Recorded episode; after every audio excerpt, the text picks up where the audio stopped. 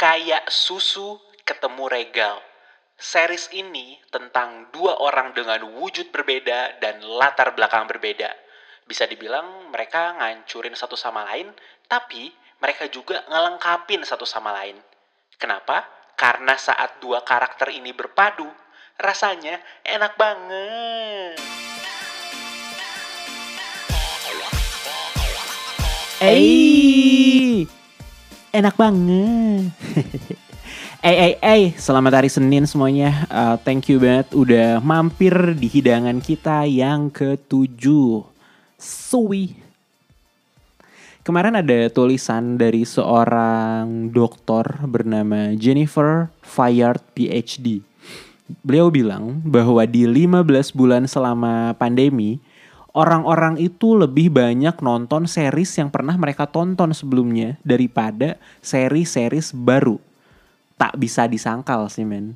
Series yang familiar itu emang comforting banget rasanya. Setuju nggak?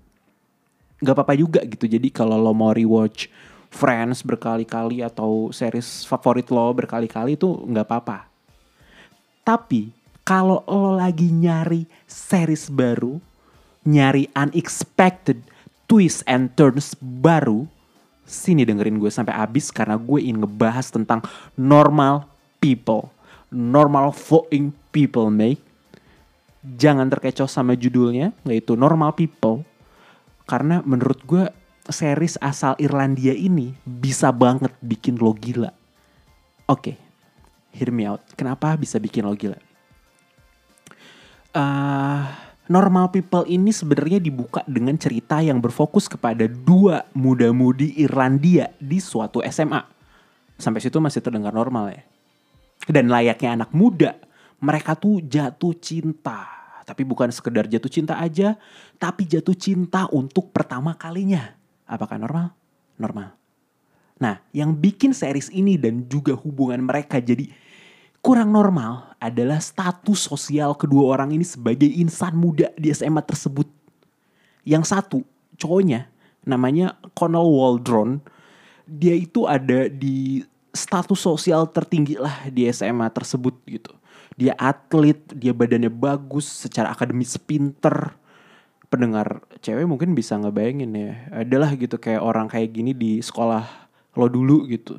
Intinya si Connell fucking Waldron ini overall he's fucking hot, oke. Okay? Terus yang satu lagi ceweknya namanya Marian Sheridan. Dia ini di SMA-nya seorang yang pinter juga secara akademis, cantik juga, hot juga. Cuma dia nggak sadar aja gitu.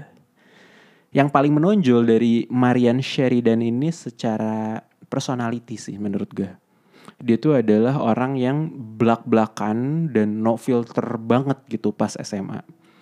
Ya lo bayangin aja gitu, dia kan orang pinter. Anjing, dukun dong. Tapi sering calling people out gitu. Jadi gak heran lah kalau dia tidak disukai sama orang-orang di angkatannya. Guru dilawan, gak punya temen, gitulah pokoknya. Berbeda dengan Connell yang cowoknya tadi. Dia ini ada di status sosial yang bawah lah dibandingin sama Connell yang ada on top of the chain gitu. Nah, lo heran gak sih? Kok bisa gitu? Dua orang yang ada di dua kutub yang bertolak belakang bisa saling jatuh cinta. Oke, mari kita bahas Connell Waldron dan Marian Sheridan dari namanya udah kelihatan belum sosial statusnya kayak gimana. Gue kan sempat melakukan penelusuran ya, anjay, penelusuran. Jadi ketika keyword Sheridan itu gue cari, yang keluar tuh adalah toko jualan barang-barang luxury. Baik itu luxury bedding, luxury towel, luxury loungewear. Pokoknya sangat sophisticated lah Sedangkan nama belakang cowoknya Waldron. Waldron itu adalah nama yang cukup umum nih di Irlandia ataupun Inggris. Hmm, dalam konteks Indonesia mungkin nama Marian ini tuh kayak Eva Celia gitu ya. Sedangkan nama Connell ini tuh ya nama-nama kelas pekerja lah gitu dan alhamdulillahnya eh, penamaan tersebut juga apa ya eh, sesuai terhadap persepsi yang ingin penulis series ini bentuk gitu di dunia normal people. Eh, jadi si Marian ini tuh beneran tajir tolol gitu. Dia rumahnya gede banget. Tapi nggak segede ego ketua PSS. Tit. Nah, disensor to political. Dan lo bisa tebak nggak di rumah yang gede itu, di rumah Marian itu ada apa? Biasanya ada apa? Iya betul ada hantu. nggak ada yang bercanda ini bukan film horor. Di rumah yang gede, di rumah Marian itu ada ART, asisten rumah tangga. Dan lo tahu nggak ART-nya tuh siapa di rumah Marian? Iya betul, ibunya si Connell Waldron tadi. Gimana? Udah tertarik belum buat tonton? Ja. Hal itu yang bikin gue jadi mikir sih eh, dan berkat eh, episode 6 Adriano Colby kemarin juga sih. Eh, angle-angle gampang tuh kan biasanya ya mempertemukan si miskin dan si kaya gitu. Atau si populer dan tidak populer di eskul atau apa gitu ya sekelise tabrakan di lorong nah ini respectnya gue terhadap Sally Rooney ya penulisnya dia tuh berhasil mendapatkan angle susah men dengan mengawali kisah cinta Connell dan Marian lewat pekerjaan orang tuanya yaitu sebagai eh, pembantu di rumah cewek yang lo suka gitu kasarnya. Itu kan angle susah Nah, si tingkat popularitas dan tingkat sosial ekonomik status mereka yang sangat kontras inilah yang menjadi bumbu penyedap di series paling populer di BBC UK ini. Konflik-konflik yang kemudian ditimbulkan berkat itu menjadi ajaib-ajaib, men. Anjing gila gue berapi-api kayak mau membebaskan negara aja anjing. Sorry sorry. Gue tone down dulu. Chill chill chill. Nah hal tersebut menjadi salah satu faktor yang bikin Connell malu sama hubungan mereka. Gila ya, bisa malu anjing. Oleh karena itu, si Connell tuh berusaha sekeras mungkin, gua ulang ya, berusaha sekeras mungkin untuk memadu kasih secara diam-diam dengan Marian, alias backstreet, alias bercinta dalam senyap yang hakiki. Lo bayangin aja, jadi orang paling terkenal di SMA kan temen-temennya eh pasti gitulah gitu ya ngatain orang for shits and giggles. Si Connell ngira pasti dia bakalan abis dikatain sama temen-temennya kalau ketahuan memadu kasih sama orang paling obnoxious di SMA itu. Dan perlu digarisbawahi Connell ini pada masa itu belum sepenuhnya tahu mau jadi apa populer sih ya, ya. Cerdas secara akademik iya. Tapi sebagai manusia dia belum mateng dan juga pemalu banget. Dia sempat ngebayangin anjing gue jadi lawyer ya pe tapi dia nggak bisa ngebayangin diri dia pakai dasi gitu dan menyelamatkan orang-orang dari tuduhan gitu. Terus si Marian lah yang pada akhirnya bilang lo daripada kuliah hukum mending sastra Inggris sih beb gitu pelajaran itu kan yang paling lo demenin. In, mm, kasarnya gitulah gitu ya. Dan anjir. Jadi tergoda buat curhat gue nggak apa-apa lah ya.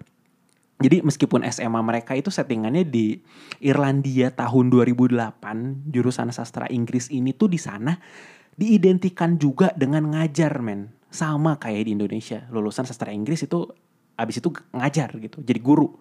Padahal kan kadit deh gue nih sebagai lulusan sastra Inggris anjay ngerasa relate banget sih sama pengidentikan pengidentikan ini.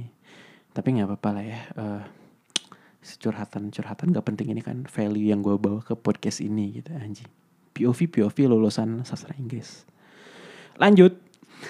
I- yang bikin gue suka sekali sebenarnya aku yang bikin gue suka sekaligus stres sama normal people tuh adalah cara series ini membuat penontonnya bisa ikut merasakan bagaimana sebuah hubungan itu pelan-pelan dibangun dan juga pelan pelan-pelan dihancurkan. Dibangun lagi, dihancurkan lagi. Perut lo tuh kayak di black, usus lo kayak dikeluarin. Terus diubek-ubek dan dimasukin lagi. Ah, stres. Tapi series ini tuh menunjukkan seperti itu, hal-hal seperti itu.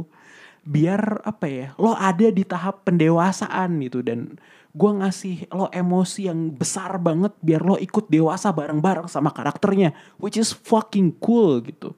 Emang harus melewati proses dulu kan agar bisa dewasa. That's fucking dope. That's what I like about this series man.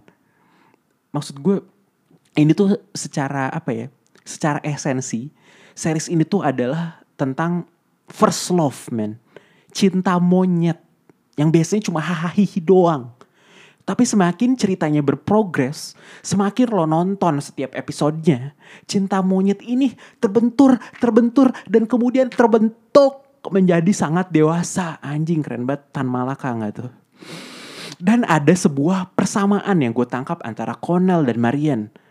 Mereka di hidupnya masing-masing itu kehilangan seorang sosok father figure, men.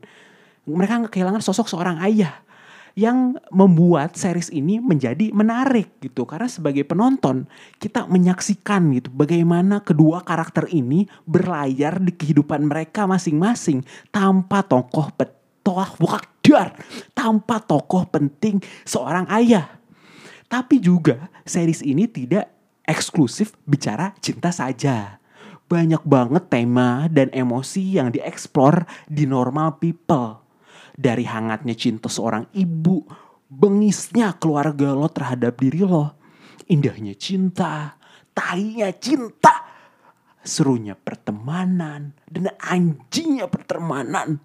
Dan by the way, film ini juga bukan tentang kehidupan SMA aja. Tapi juga bertahun-tahun setelahnya gitu. Adult life gitu. Mencoba menjadi, nah mencoba menjadi manusia normal yang berdamai dengan beban-beban di masa lalunya. Ini adalah series terbaik yang pernah gue tonton selama gue hidup gitu. Makanya gue excited banget cerita tentang series ini, man. Anjir. Pokoknya hmm, silakan tonton sendiri kalau minat ya. Sorry menggebu-gebu. Sampai di titik ini gue mungkin baru cerita 5% doang tentang seriesnya Sisanya rasain sendiri aja petualangannya kalau lo berani. Kalau lo berani ya gue tekankan itu. Trigger warning series ini banyak adegan nudity-nya. Ada juga topik-topik yang lumayan berat gitu ya. Dan semisalnya itu bikin lo nggak kuat buat nonton normal people, menurut gue berhenti aja gitu. Gue nggak maksa. Terutama di episode kayak 9 dan 10 kayak itu berat banget. Tapi gue janji di akhir series ini itu rasanya bakal muanis sekaligus bisa bikin lo nangis. Salah satu series hebat yang bukan cuma dramatis tapi juga realistis men. Ya udah gitu aja gue oput pamit sampai jumpa di episode 8. Bye bye.